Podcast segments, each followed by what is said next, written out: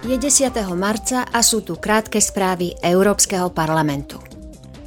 Dnes sa končí týždňová pracovná cesta delegácie Výboru pre práva žien a rodovú rovnosť v New Yorku a vo Washingtone.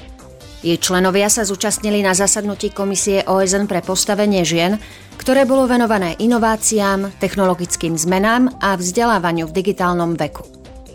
Počas včerajšej návštevy Washingtonu sa zas členovia delegácie stretli so zástupcami organizácií občianskej spoločnosti, ktoré sa zaoberajú právami žien a ich sexuálnym zdravím či reprodukčnými právami. Spolu s vládnymi predstaviteľmi a poslancami diskutovali o negatívnych postojoch voči právam žien v USA a Európe, najmä v súvislosti s obmedzovaním práva na interrupciu. Delegácia Výboru pre občianske slobody bola tento týždeň v Aténach, aby preskúmala problémy a obvinenia týkajúce sa rešpektovania hodnôt Európskej únie v Grécku.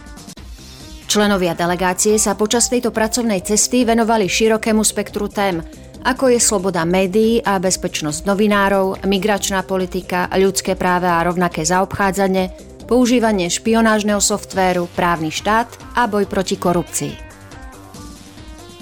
Od včera je predloženie petície Európskemu parlamentu jednoduchšie. Vďaka úplne novému webovému portálu pre petície môžu občania využiť svoje petičné právo alebo podporiť petíciu podľa vlastného výberu len niekoľkými kliknutiami.